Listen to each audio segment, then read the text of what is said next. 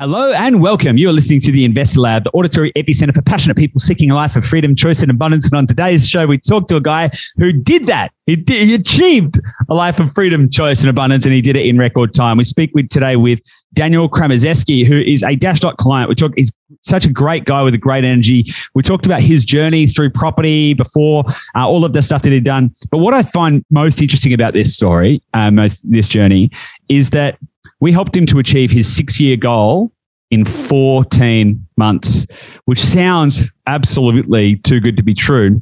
Um, so, if you are interested to understand how that happened, then listen to this episode because it's great. And there's so many good gold nuggets in this episode and good lessons and good learnings. Um, every time I catch up with Daniel, I really thoroughly enjoy it. And I reckon this is one of the best podcasts that I've recorded for you guys in quite some time. I've really thoroughly enjoyed this and I'm confident that you guys are going to enjoy it too. So without any further ado, if you like this episode, once you've listened to it, make sure you share, rate, review, send it to a friend, family member, friend, or loved one. But let's let me stop waffling. Let's get stuck into it. I'll see you on the inside.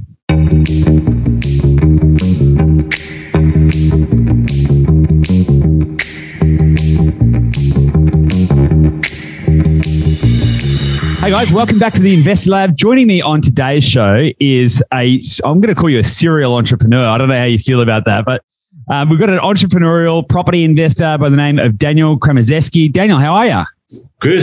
I'm very good. Thanks for having me. Mate, it's a real pleasure. So, um, I've had the pleasure of um, getting to know you over the last couple of years as we've been helping you to build your property portfolio. Um, I still actually distinctly remember the very first conversation we had on the phone. I literally remember exactly where I was walking and exactly where I was going. I remember the whole thing. Um, so it's been really awesome uh, to get to know you over the, over the last couple of years and to and to help you on that journey. But most nobody else has had that opportunity to get to know you a little bit better. So why don't you give us a little bit of a background? Tell us who who are you? What do you do? Tell us a little bit about you. Oh, fantastic! Yeah, excellent. Well, so I'm 46 years old, married. I have an eight year old. Um, career wise, I, I guess I've been working for 30 years. I can sort of break that down to three 10 year blocks. So start off 10 years McDonald's. So I pretty much went through the stores and ended up in their marketing department. Mm-hmm. The next 10 years I spent in, in cafes and real estate. So owning cafes and then also owning a real estate office. And then these last 10 years, I've been working sort of in the real estate industry, but in smoke alarm compliance. So testing res, um, smoke alarms in residential rental properties. So that's yeah. really my career broken down into three sort of distinct areas, I guess. Nice. Didn't correct me if I'm wrong, but didn't you have like a fashion business or something at some point? Or yeah, that's true. Actually, yeah. So my wife um, runs a, a clothing retail store, which we've had for about 15 years. Um, we, I bought it when I was in real estate as a business broker. It's something that a business that came across that I was asked to sell and I ended up buying it. So we've had that for about 15 years. Um, so yeah. Yeah, nice, nice. And whereabouts did you grow up? Southwest Sydney, so an area called Revesby, so somewhere between sort of Bankstown and Liverpool. Yeah, Nice. And you said you owned a real estate office, right? So just to clarify what that means, real estate agency, right? Selling properties, yes. property management, absolutely, stuff like that. That's really interesting. How old were you when you? How old were you? Did you um, start working at that business, or did you buy that business, or did you start that business from scratch? Yeah, it's a good question. So when I I, I was in cafes, and and the location where my cafe was that I owned, I was surrounded by real estate agents. And a lot of my customers, the real estate agents, would they'd come in and bring their clients in for coffee. And I used to hmm. always joke around and whatever with them and say, oh, look, look, I've got a best position right on the corner. One day I'm going to open a real estate office right amongst you. And then, long story short, um, the opportunity came up and I, I decided to close down the cafe that I had and open up a real estate office. And it was a franchise business. And I did that for about sort of four or five years between sort of 2001 to 2005 and six, right when um, the market was everything that I sold, I sold for less than they bought it for. So it was a really tough time to be selling property. You know, someone bought a house for four hundred thousand. You're telling them the best you can get now in this market's three hundred fifty thousand. Hang on, can, what years were they? I'm guessing sort of 2001 to 2005, six, somewhere around that period there. So 01 to 06, I'm not going to pin you down to that. I'm just yeah. generalized. And where was that? Where was that uh, office? The office was in Padstow, so Southwest Sydney once again. So that's really interesting. You know what? There's a few things that are really interesting about that. So number one is that during that period of time in the in the early 2000s, um, broadly speaking, real estate was booming. yeah, I mean, one would hope in certain areas are just like that. I think we just the market was just cooling off people who had bought at the high, and then this search, you know, situations changed, Yeah. divorces, you know, marriages, whatever was going on in their lives, and they had to exit that property. And you know, you go on there and tell them the sad news that hey, it's not worth what you bought it for. And people, you know, we're so we have such a buoyant real estate market. They always felt that that's just not the case. Everything you buy is going to continue to go up. Yeah. It's all about timing. I mean, that's that's the market, right? Yeah, it's so fascinating, right? And so because you're right, a lot of people think that you just buy property and it goes up, right? You just buy property and it goes up. And particularly, I think people think that in Sydney, if it's got like if it's in Greater Sydney, you buy property and it goes up. Yeah. People forget that properties in Sydney also go down in. I mean, they go down. They, they either go flat or slightly down, or pretty much pretty much everywhere. It happens everywhere. Yeah. But people people I think particularly don't realize that in Sydney. Yeah. so yeah, because during that period of time, it like there was huge parts of the country that were absolutely that was like the one of the biggest boom periods we had was 01 to 06 Yeah. for many parts of the country. So that's really fascinating. And you opened up a real estate office at a time where your local market was doing the opposite. How, Unbelievable. how, how did that go? Was it why and why did you stop doing it? Was it just because you were like after five years or whatever, you were sick of trying to tell people that you're giving them the bad news, or what was the story? A, a little bit, but I, I didn't. I just didn't love the job, to be honest. Um, what I found is that I mean, you know, it's one of the, it's it's a occupation where you sort of it's all about reputation and the information you're dealing with. The agent always passing on information between the vendor and the buyer, and the vendors tend to hide things from you, even though you're on their side working for them. You ask them, look, is there any problems with the property? Anything I should know so I can hmm. get ahead of it in case it comes out in a building and pest inspection. I would, I'd like to get ahead with it with the buyer. And they would just hide things from you, previous termite damage, that's, you know, any sort of issues or maintenance they had. Mm. Then you'd finally get someone over the line in a tough market. The pest and building would come out and they'd discover this. You go back to the vendor and they're like, oh, I didn't think you'd notice or they'd find out. So you go to the buyer and you try to explain to them and they're like, ah, real estate agents are all liars. And Yeah. You're really stuck in the middle with, you know, really limited control over the outcomes. And I, I just felt that to be really like a frustrating position.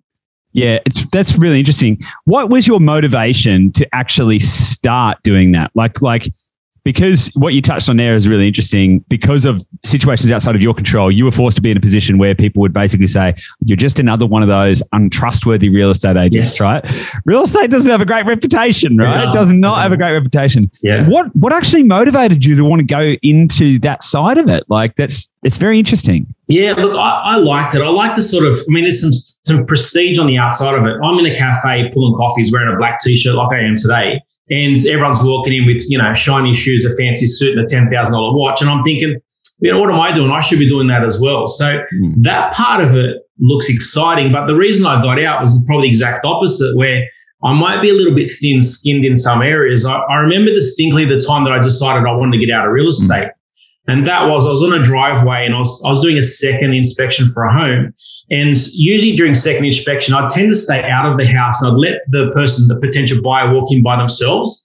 Because that's the time they're thinking about where do I put my furniture? Will our dining room table fit here? That sort of thing. So you let them get emotionally attached on that second inspection. Yep. And when I was outside on the driveway, um, the, the buyer was holding it. They had like a like a, a nine month old son, and I was sort of saying, "Hello, how you going?" You know, and because he was a similar age to my nephew, and he, and he wasn't smiling. And I remember the the the buyer saying to me, "Oh, don't trust him. He's a real estate agent," and it broke Ooh. me, goose. Yeah, no, I Like- wouldn't be able to handle that. It's crazy, right? That's a bit thin skinned of me. But then I realized I don't know. I don't know if that is thin skinned. Like if you if you like, you know, if you take pride in your integrity and stuff, like I, I wouldn't I wouldn't want to wear that badge either. So yeah, and that was this. I decided then, you know what, I'm, I want to have kids in the future as well. At that time, I'm like, this this is not going to be for me. I I don't want that reputation because I was really trying to do the right thing. That's what I felt, honestly. Yeah. Yeah, interesting. So okay, so when we um when we met over the phone, albeit I've never actually met in person. It's the closest we've ever ever gotten, I think. So um you already had a few properties, right? Yes. So you already you had already been a, an investor, you had been in real estate in the literal sense. Yes. When did you first started getting interested in uh, in real estate? Yeah, probably just when you know while I was working at McDonald's and stuff. I just uh, you know I was working with someone at the time who was starting to buy a little bit of real estate, and he was sort of saying to me, you know, what are you doing buying cars and all this sort of stuff? You you know you work hard, you're doing long hours, you don't really have anything to show for it. And at the time, I remember saying to myself, like I was saying to him, look around where I live, I just couldn't afford to buy. And he's like, so don't buy where you live. Like buy further away from where you live, you know? So you work out what your budget is and work backwards. Just keep driving sort of west until you can find somewhere you can afford to buy. So, I mean, that's in essence what I did, you know. So that was the investment thesis. Keep keep driving until you found something you could that's buy. Right. Yeah, eventually you'll find somewhere you can afford to live. awesome, awesome. And so, how old were you when you bought your first investment property? Uh, I believe I was twenty. That's pretty good going. Yeah, not, yeah. not a lot of twenty-year-olds. You know, when I was twenty, I wasn't thinking about property. I can tell you that much. you know, prices are a bit different back then, Goose, as you'd imagine. Yeah, yeah, yeah, totally. Ah, yeah, yeah, yeah. S- Somewhat, somewhat relative. I was going to say it's relative, but it wasn't exactly Yeah. relative. Yeah, but no, it makes sense. So, okay, so tell me, um, tell me a little bit about your before we met and before we started working together. What Yeah. was your what was your investment thesis? Tell me a little bit about your portfolio. What worked? What didn't? Did you have any kind of like? Yeah, I mean, obviously you were sort of going it alone into the Yeah. great big wide world of property investing. I'm interested to know how that went and yeah, any any challenges you might have Sure. faced. Okay. So I, I started when I bought that first property. So I bought I bought a first property, um, and it was in Campbelltown, Southwest Sydney, sort of down the highway, 30, 40 minutes from where, where I am today. Mhm. Um, I bought that property. I went back. I, I bought it, and it wasn't really difficult. I didn't need a lot of money to get into it, and it was positively geared. And at that time, everything was sort of all the media, everyone you spoke to, negative gear, negative gear. So I'm there, and people around me saying, "This is crazy. You're going to pay tax in this sort of scenario, and it's just forced savings. It'll never go up in value." That sort of talk. So I went back to after the deal was done. The bank manager that I borrowed money from rang me and said, "Hey, come back and just have a chat about how the experience went." And this had been about six months, and I told him what had happened. Here's, you know, here's what we paid. Here's the rent. And he said to me, "I could lend you money again, you know, and, and probably more than I lent you last time." I was like, "Well, how does that work?" He's like, "Well, in essence, your income's gone up because you know it's positive gear property." So I'm like, "Okay." So we got pre-approved, and I bought again within six months. And then I did again about another, I think, just less than a year later. So three very quickly back to back. Mm. And then it was at that time where I had sort of risen above everyone in my circle.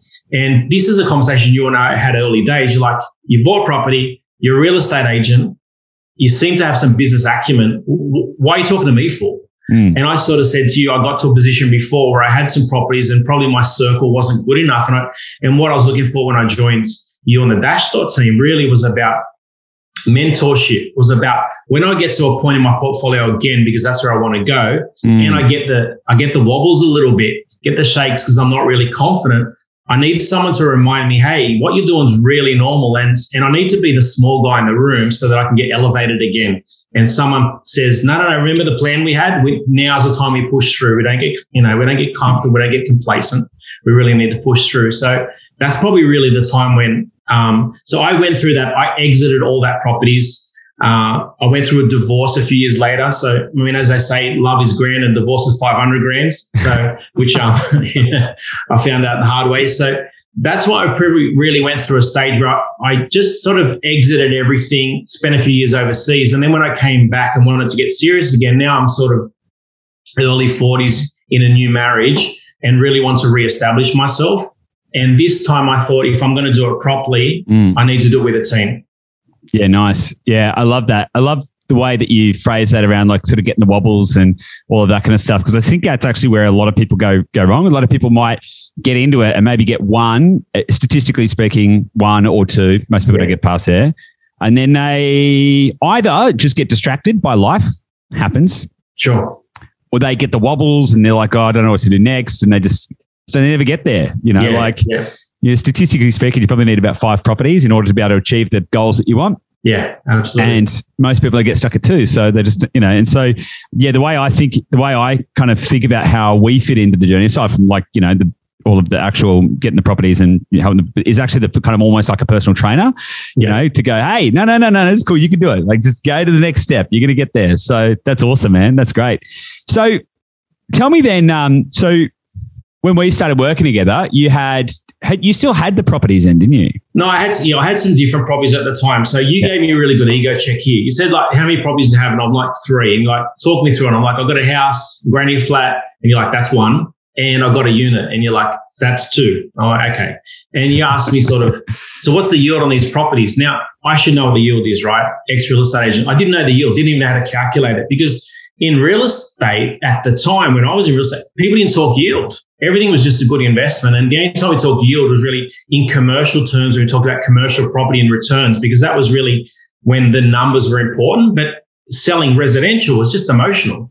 Mm. You know what I mean? Talking about the upside, the potential, not really talking about yields in terms of numbers, hard numbers. So I like the really cold, hard statistical approach you took with me and that you checked my ego. Yeah, nice, nice, yeah. nice. No, that's good. That's good. And do you still have those? Um, do you still have those two properties, the apartment and the house with the granny flat? Actually, I have. I exited the the apartment, and that was sort of based on your advice. You, I said to you, look, tenants have moved out. I'm having a bit of a situation. Probably needs a freshen up. I think I should probably renovate it and try to just sort of maximize it. And you said to me, Daniel, has it served this purpose? And I'm like, yeah. And you're like, so let it go. You need to move on. So I did end up renovating it because that's the type of guy I am. I don't always take advice. So yeah, I'm the same. I'm the same, by the way. I'll, I'll listen to the advice and then I'll choose whether I take yeah. it. So that's fair. so I, I, did a renovation, put it back for rent, and um, and I'll give some numbers on this as well. So I spent, you know, I sort of did bathroom, kitchen floors and stuff like that, really freshened yeah. up. When I put it back for rent, this was really early COVID where a lot of people had exited the country. And it was in Mortdale in sort of South South Sydney. Mm. And there was 226 empty two bedroom units on the market when I went to market for that. So there was just no potential to rent this property. So um, the property at the time uh, was a pre-renovation. It was renting for about 420. Now I was looking at 350 and it was vacant for a month. So then I thought, you know what, now's the time to exit. So I sold it and for 620,000, which was because it just presented really well. And there was, there was nothing for sale in the area. Everything was for rent. So mm. God knows why someone thought that was great to buy as an investment. But that was when, um, that was, I took the money from that and rolled into the second purchase with you guys.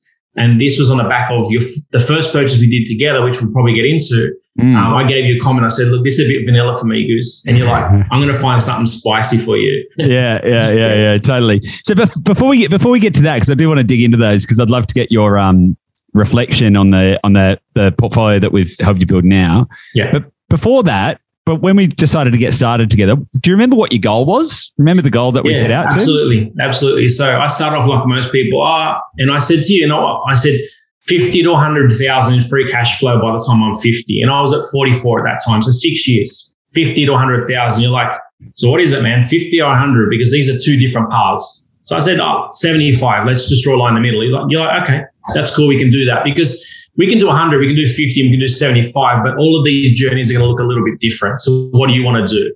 So just be on the conservative side because I thought, you know, I wasn't totally convinced at that time. So I wasn't drinking from the Kool-Aid yet. awesome. Okay, so we settled on 75k. Yeah. Uh, that was the target. Yep. Awesome. Sweet.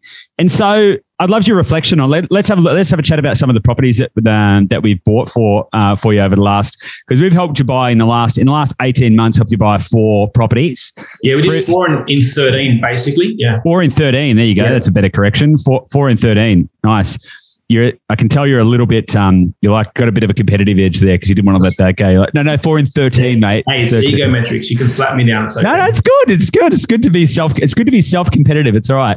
So um, let's talk about that then. What was like? What was the first property we bought for you? What was that like? Okay, December 2020 in Armadale in Western Australia. Um, 242,000 and it's renting at 350 a week, so 7.52 yield. Nice. How do you feel about that? I like it. When I that's the one I said to you, look, it's a bit vanilla. You know, um, it had sort of, you know, you can put a granny flat on it, and I did look, I did look at doing that. Got a quote on that to see if that was a time, and then you sort of said to me, look, that's later. Let's yeah yeah let's do a granny flat, but let's use the the equity from that property to build its own granny flat. Don't put cash into that. Now's a land grab time. Use any cash to continue to sort of grow your footprint. Yeah, yeah, and that property as well is also since we since we bought it's grown by nearly thirty percent. It's grown by twenty seven point three percent. Yeah, as wow. well. Which yeah, is wow. which is pretty which is pretty good. Yeah. That's a, that was a really interesting one because I did some um, reflection on that property a little while ago, and we bought like literally right at the bottom of the dip, like perfectly yeah. timed at the bottom of the dip. Nice. So that one, that property there has um, given you a an eighty nine point five percent return on invested capital so far, wow. which is pretty awesome. good. Um, okay, so we go to that property in Armadale, and even though it had granny flat potential, that wasn't spicy enough for you. So tell us, Correct. what do we do next? So next we went to, and this is the one that we we rolled the money out of the unit into this one. So um, the you know the unit I sold for six twenty, and, and then we went to Bundaberg and we bought a three pack for six thirty five. So essentially the same mortgage. Now this property here, um, big square meterage, I think around a thousand square meters. An existing house at the front and a, a duplex in the back. So two two year old duplex at the back. Yeah, so that that was a really good. That that was spicy enough for me. That was a real good. When you look at that, I went from to the Mortdale unit, two bedroom unit at 350 potentially a week rent. We flip over here, and that Bundaberg property, same sort of mortgage size, and the, it was about 935 dollars rent a week. Mm. So just, I mean, you know, nearly three X returns. Yeah, totally, and that's just on the yield front. Not to mention yes. the growth. Um, yeah, that area, like the whole Bundaberg area, has been been cranked along. We can't even buy yeah. there anymore. Yeah. So that's interesting, right? So, um, because prior, so both of those got pretty good yields. First two property seven and a half, and then yeah. I think the next one was about seven point seven. I think uh, across the board. How did that change your mindset around what could be done in terms of yields and stuff? Because prior to that, you wouldn't have been getting those kind of numbers. Yeah, absolutely. So yield, I started to be yield focused, and then you start comparing because you know naturally people they buy where they live because mm. they understand the market, they feel comfortable, they can drive past it. So when I start looking at looking at local numbers, I'm like, you know, nothing's exciting where I live. I mean, capital growth wise, yes, but not from a yield perspective, and that's really what what we're talking about. Really, is growing a cash flow base to you know replace income and then give you more sort of freedom and choice. So um, I started to that. That's when I was like, okay, I'm in. Let's go. Let's do this. Yeah, that was the that, that once. Yeah, because I remember after that first one, like, yeah, it's a bit vanilla, and I'm like, well, yeah. you can't put a granny flat on it, do you know, the thing that you wanted, but you know, that's fine. You're like, all right, spicy, right? Let's go. And I remember yeah. after that one, that was when you were like, ah, that was like yeah. an aha moment. It was let's like, okay, let's go, let's lean in, let's get over the skis a little bit.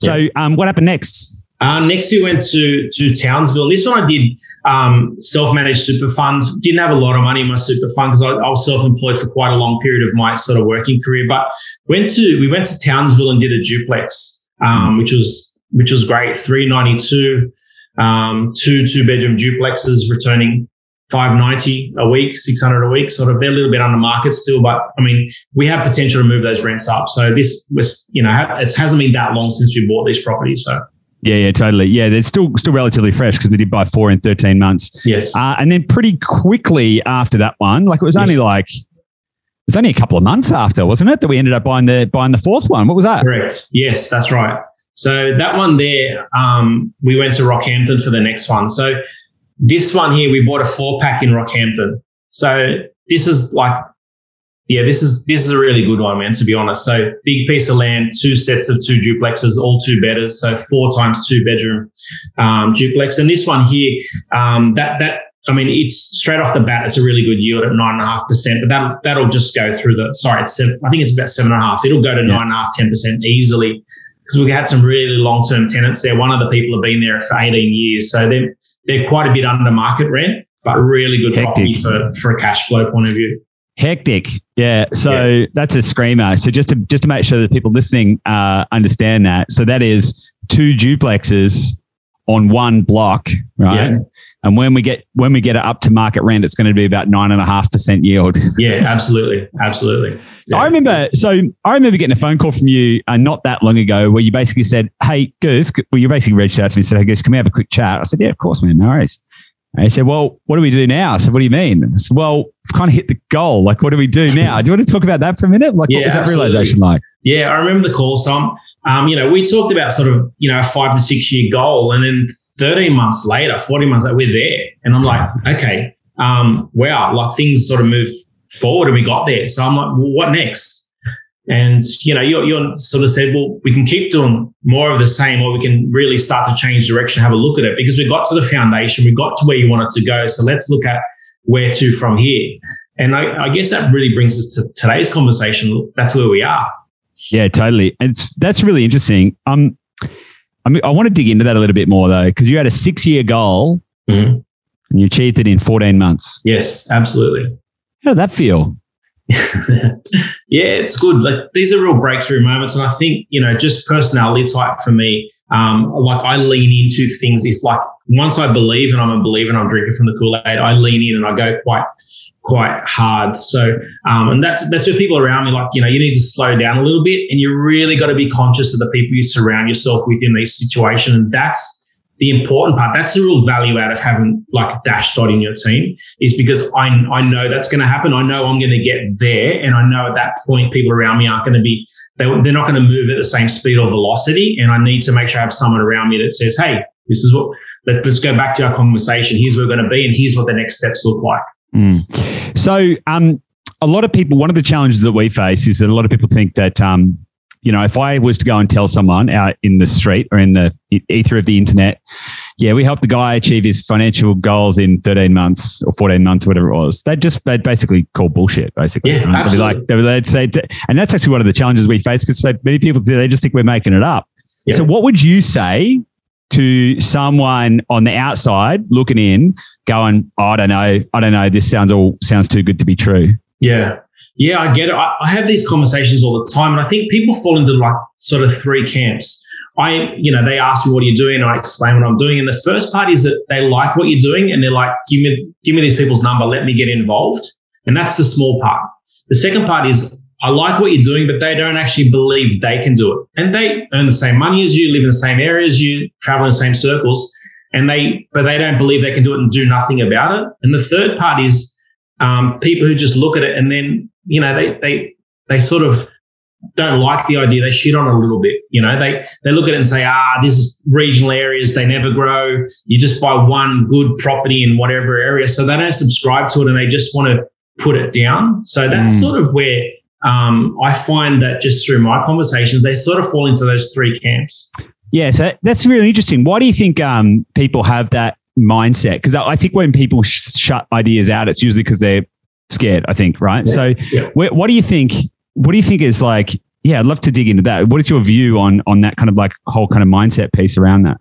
Well, I mean, statistically speaking, I mean, it's something you quote all the time about, you know, 90 something percent only own one, a property plus an investment property, like one investment property. And I think that's really the thing. Most people don't know people who do what you do or what we, you know, people like myself do on that level. They just don't know. And I guess if they had two or three of me around them doing the same thing, that they'd believe it and see that it can be done and they would subscribe to it. But just in their circles, in their little world that they live in, that bubble, it, they just don't experience it, so they just don't believe it, and they think it's not it's not possible.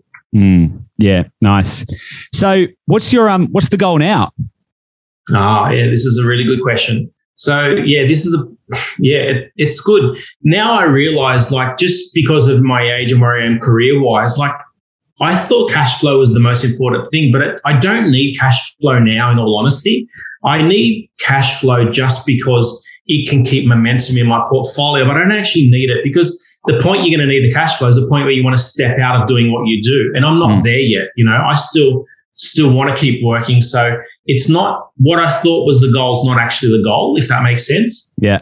But I would say that you wouldn't be able to get to, and you wouldn't be able to get to the platform of wherever you want to go without yes. making sure they've got the cash flow to be able to support the borrowing, and so Absolutely. all intertwined. So okay, so so now okay, so I'm going to say it again. What now? What's the goal? Yeah.